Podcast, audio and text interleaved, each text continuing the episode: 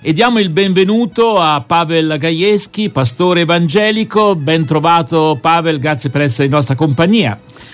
Grazie a voi e volentieri ricambio questo saluto, lo estendo a tutte le persone in ascolto. Allora, approfittiamo del fatto che tu sei italiano ormai da tanti anni eh, però sei Beh, nazio... italiano, italiano, con la nazionalità da poco più di dieci anni, eh, però eh, 30 eh. e più anni Vabbè, eh, appunto, in Italia. Appunto, sì. appunto. Eh, però ecco, originario della Polonia e ti chiediamo subito qual è la tua re- reazione anche emotiva rispetto a diciamo quello che ha detto Paola Egonu a Sanremo che ha rilanciato l'accusa in Italia c'è ancora razzismo, ma prima di farlo io vorrei far ascoltare qualche nota, è un omaggio a una persona che ci ha lasciato, ascoltiamo insieme.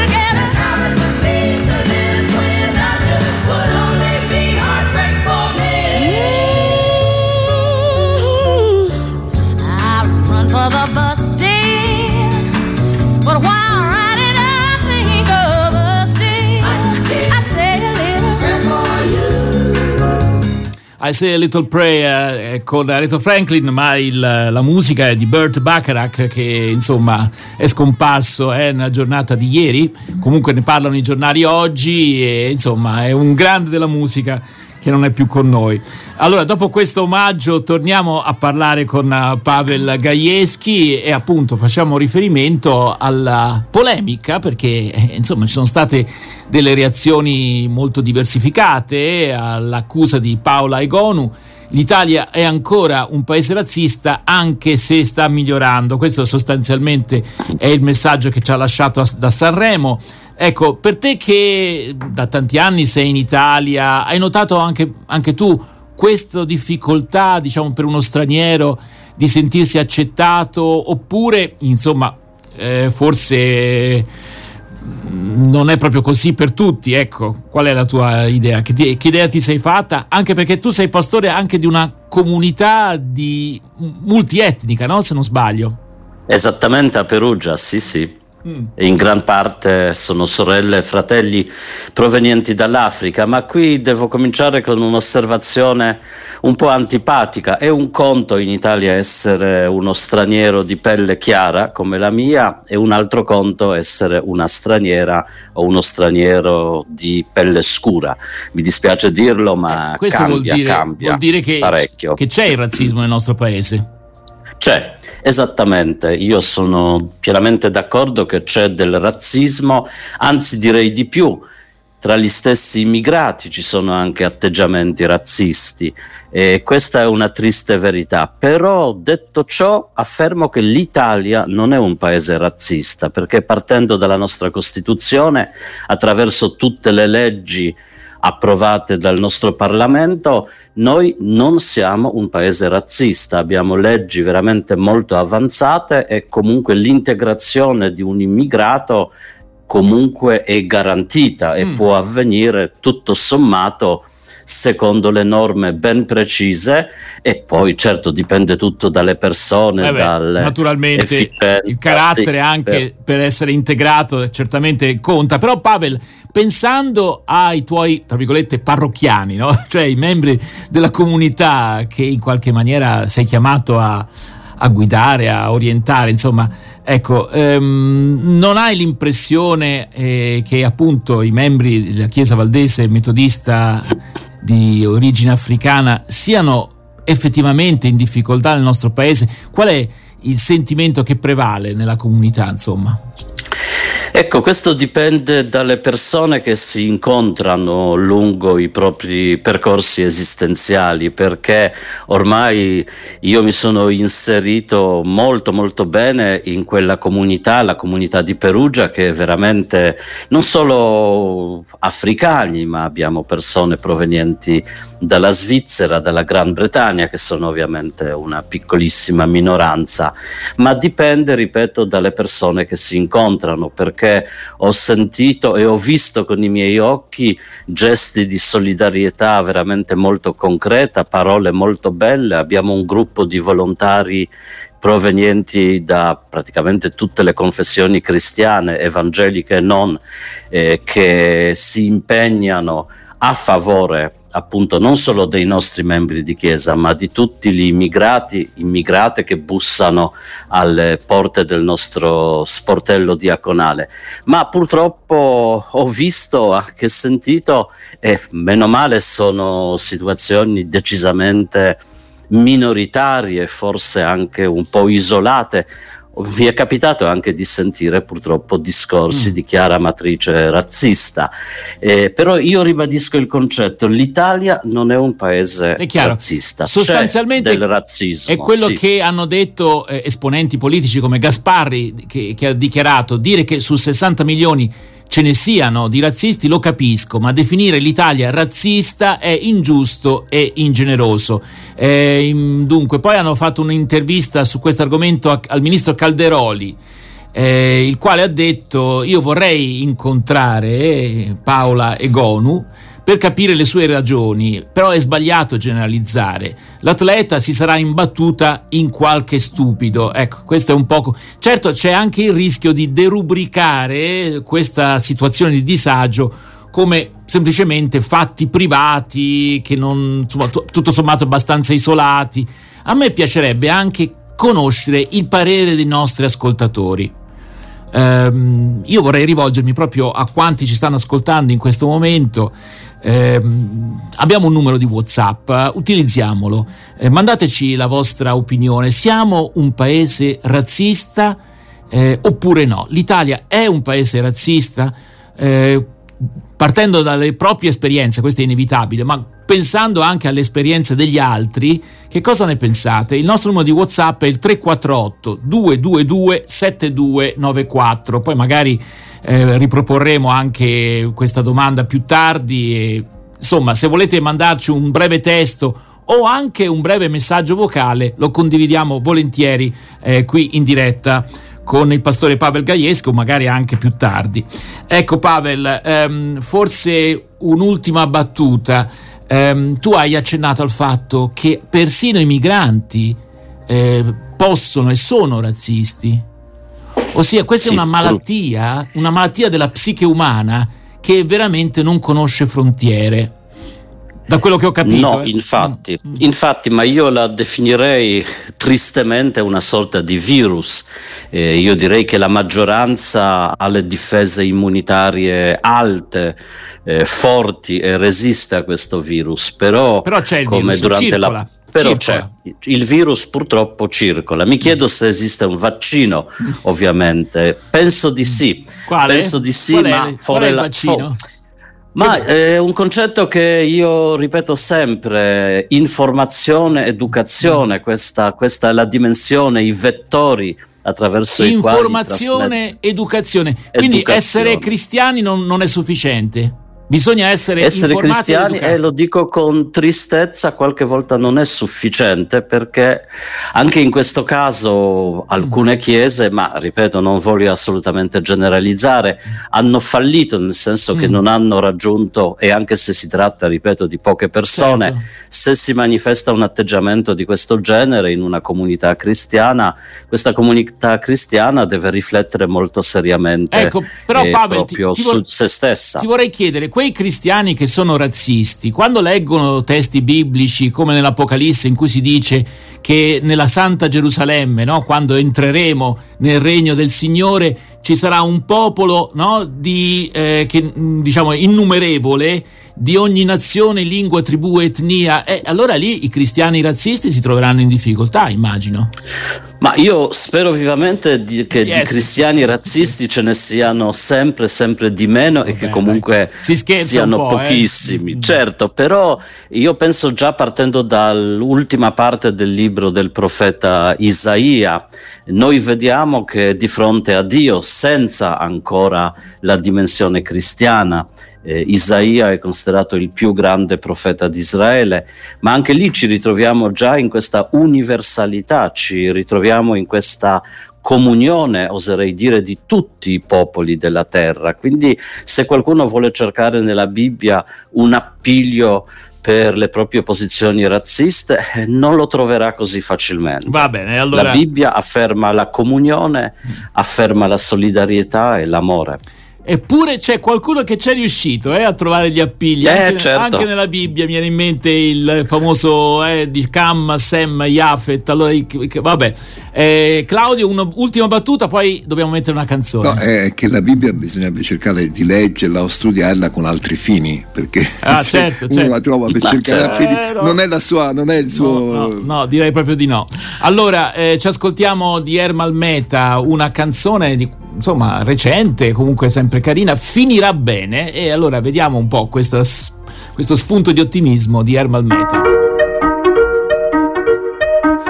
Questo non è buio, sono solo gallerie. Questa pioggia unisce le tue lacrime e le mie. So che pure tu senti la voglia di scappare o di ritornare. Sai che soli al mondo non è facile restare. Che una rivoluzione pure in due si può iniziare. Pensa quante volte ci facciamo anche del male. Ma non ti preoccupare.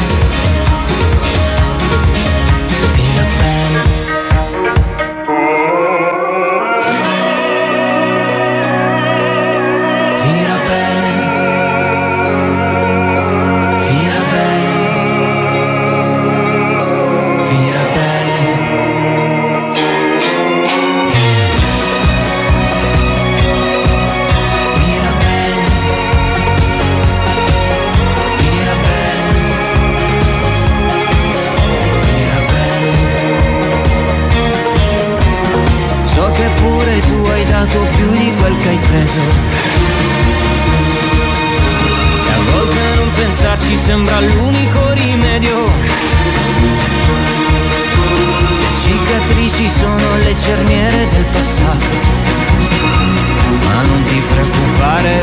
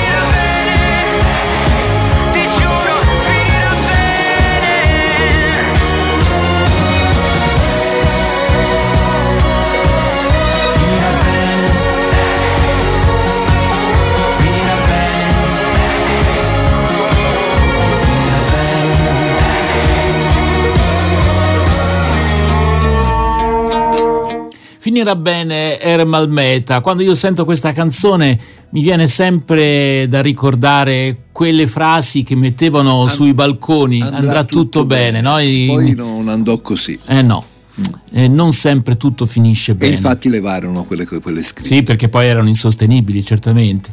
Va bene, eh, ora non vogliamo entrare proprio nell'argomento Covid e pandemia, però diciamo, ecco, purtroppo gli auspici che giustamente ci facciamo, compresi gli auguri, insomma, in continuazione, poi si confrontano con una realtà che non sempre va nel, secondo le nostre aspettative. No? Sembra una cosa ovvia da dire, sì, però... Ecco, mm. Questo anche vorrei chiedere a Pavel eh, questa tentazione della semplificazione. No? Eh beh, ehm, allora c'è anche un altro tema che però vogliamo affrontare con Pavel Gajewski, prendiamo spunto da, da quello che succederà a Sanremo questa sera, il pressing sull'Ariston, omaggiate anche le foibe, il gesto di La Russa in ginocchio a Basovizza, la richiesta del ministro San Giuliano e Amadeus che risponde vedremo cosa fare. L'idea è comunque di dire qualche cosa perché appunto oggi è il giorno del ricordo delle vittime delle foibe e, ed è giusto eh, fare riferimento a quello che è successo eh, tanti anni fa, ma comunque eh, che ancora rimane uno dei temi per certi aspetti ancora eh, controversi e imbarazzanti, almeno per un certo tipo dell'opinione pubblica italiana. Ecco. Allora, Pavel, tu sei, tra virgolette, in una posizione privilegiata per certi aspetti, perché, eh, come dire, sei un pastore evangelico, eh, provieni dalla Polonia, che ha conosciuto purtroppo eh, la ferocia nazista, ma anche quella russa. E, infatti, e, ecco, infatti allora, vediamo un po', cosa ne pensi? Tutte le vittime vanno ricordate, tutte le vittime vanno in qualche modo eh, messe in evidenza affinché quello che è successo non si ripeta, lo abbiamo detto già parecchie volte. Eh, io in un certo senso capisco, ma anche non capisco la polemica intorno al 10 febbraio, che comunque è una ricorrenza ufficiale, esattamente come il 27 gennaio. Vorrei raccontare, eh, raccontare brevemente una, un esempio che viene dalla Polonia molto molto simile, cioè ormai è documentato che la mia patria di origine tra il 1945 e il 1948 ha vissuto una sorta di guerra civile eh, anzi neanche una guerra civile, una vera e propria persecuzione di coloro che sono rimasti fedeli al governo in esilio, al governo, chiamiamolo così, diciamo, liberale di destra e non hanno accettato il dominio sovietico attraverso il governo provvisorio che è stato creato appunto grazie al sostegno dell'Unione Sovietica. E quando ero molto molto giovane, ragazzino, quel capitolo della storia non esisteva, non se ne parlava, non si poteva parlare, non si poteva menzionare neanche. Poi con l'avvento di Pravo i Sprawiedliwość, il partito tuttora al governo, si è passato ad un altro eccesso. Adesso questa memoria delle vittime sono state tante, si parla di eh, decine di migliaia di persone cadute durante i combattimenti o brutalmente ammazzate. Oggi si è giunto ad un altro eccesso. Eh, in qualche modo si tende a sottovalutare la verità storica per usare questi eventi 45-48 come una sorta di clava politica contro tutte le forze di sinistra democratica. Allora nessun eccesso va bene, cioè damnatio memorie è un eccesso che va evitato, però anche l'uso strumentale di una forza, di un evento da parte di una forza politica contro un'altra forza politica, anche questo lo trovo eh, scorretto. Cioè la memoria non ha padroni, la memoria non deve essere strumentalizzata in alcun modo, ma deve veramente servirci da insegnamento, indipendentemente dai nostri colori politici, certo. eh, partiti certo. e cose di questo genere. Allora, tra l'altro, a proposito di Annazio Memoria, mi viene in mente l'intervista che abbiamo realizzato con Severino Saccardi a proposito delle foibe, il quale diceva io devo ammettere, uomo di sinistra, che la sinistra eh, si è comportata male rispetto a questa vicenda eh, tristissima che è stata messa sostanzialmente sotto il tappeto, ecco, per motivi ideologici. Eh? Claudio, te la ricordi questa intervista? Mi ricordo proprio l'esperienza che una persona che era scampata alle foibe fece vedere a Severino Saccardi una serie di fotografie di immagini terribili. a quei tempi, quindi sto parlando di diversi anni fa, sì. Severino eh, rimase perché non, e lui non di, erano note. Lui eh, in qualità di esponente politico locale disse eh, noi abbiamo sbagliato e dobbiamo ricordare i nostri concittadini che sono stati uccisi proprio. Ecco, forse un'ultima battuta, e anche questa ti sembrerà banale, Pavel, ma lo capisco, ma insomma, ehm, com'è possibile che un'ideologia chiamiamola progressista, quindi non stiamo parlando dell'ideologia nazista che, come dire, conteneva in sé no, il, un atteggiamento criminale, per cui anche l'invasione russa che non aveva senso sul piano strategico militare, si capisce bene con l'ideologia che ci stava dietro, insomma, ma eh, il comunismo di Tito o, o, dei sovietici che a un certo punto invece diventa violenta persecuzione eh, etnica anche. Ecco, tutto questo come te lo sei spiegato, diciamo così? Ora proprio capisco che bisogna scrivere un no, libro. Io me lo roba. spiego benissimo con eh, la naturale inclinazione al male è anche un tratto della teologia evangelica di stampo riformato. C'è questa nostra naturale inclinazione al male dappertutto. Eh, il nazionalsocialismo tedesco era anche a modo suo progressista. Il problema è che quando quella nostra naturale inclinazione al male viene confusa con il bene, ecco che cominciano episodi, ma non solo episodi, vere e proprie tragedie che noi abbiamo vissuto non solo nel corso del XX secolo, ma anche molto molto prima. Pensiamo ad esempio alla guerra dei trent'anni che mm. ha usato la religione, mm. anzi le divergenze confessionali come pretesto certo. per una Padre, carneficina senza poss- precedenti. Possiamo dire dobbiamo stare attenti a qualunque ubriacatura ideologica, di qualunque segno sì. sia. Eh? Cioè rimanere sobri, sobri, uno può avere le simpatie ideologiche, politiche, religiose, ma deve rimanere sobrio non farsi ubriacare, diciamo, no? da questa, uh, dalle proprie convinzioni che offuscano poi la differenza tra il bene e il male alla fine. Claudio. Anche se è vero che persone equilibrate, studiose, in, sono state per certi momenti anche loro ubriacate in certi momenti della storia. Certo, certo, è una, è una molta, tentazione. Fa molta pa- io vedo molto sottile, molto sotterranea e molto pericolosa il gioco dell'ambiguità, dell'opacità. Eh, ecco, su questo penso che dovremmo eh, avere occhi molto attenti e curiosi, perché l'opacità, questa ambiguità tra insomma paragonare cose che non hanno eh, un paragone comune, t- tendere a livellare, no? mm-hmm. eh, questo è, un, è, uno schema che negli ultimi tempi, anche nelle forme pubblicitarie, di lettura, cioè ci frega molto perché è, è, si inserisce lentamente dentro di noi. Allora, io ringrazio Claudio anche Concordo. per questa osservazione. Forse un'ultima battuta chiederei a Pavel. Eh, siamo partiti parlando di razzismo, abbiamo detto che l'Italia presenta sacche di razzismo che però eh, insomma eh, forse non è vero che l'Italia è un paese razzista, però ti vorrei chiedere che cosa raccomandi tu ai tuoi fratelli e sorelle in fede mh, mm, eh, che vengono da altri paesi che per aiutare anche gli italiani, tra virgolette, ad avere un atteggiamento più equilibrato, cioè mh, anche la Paola eh, Egonu ha detto io non voglio fare la vittima, insomma, no? perché anche il vittimismo non va bene.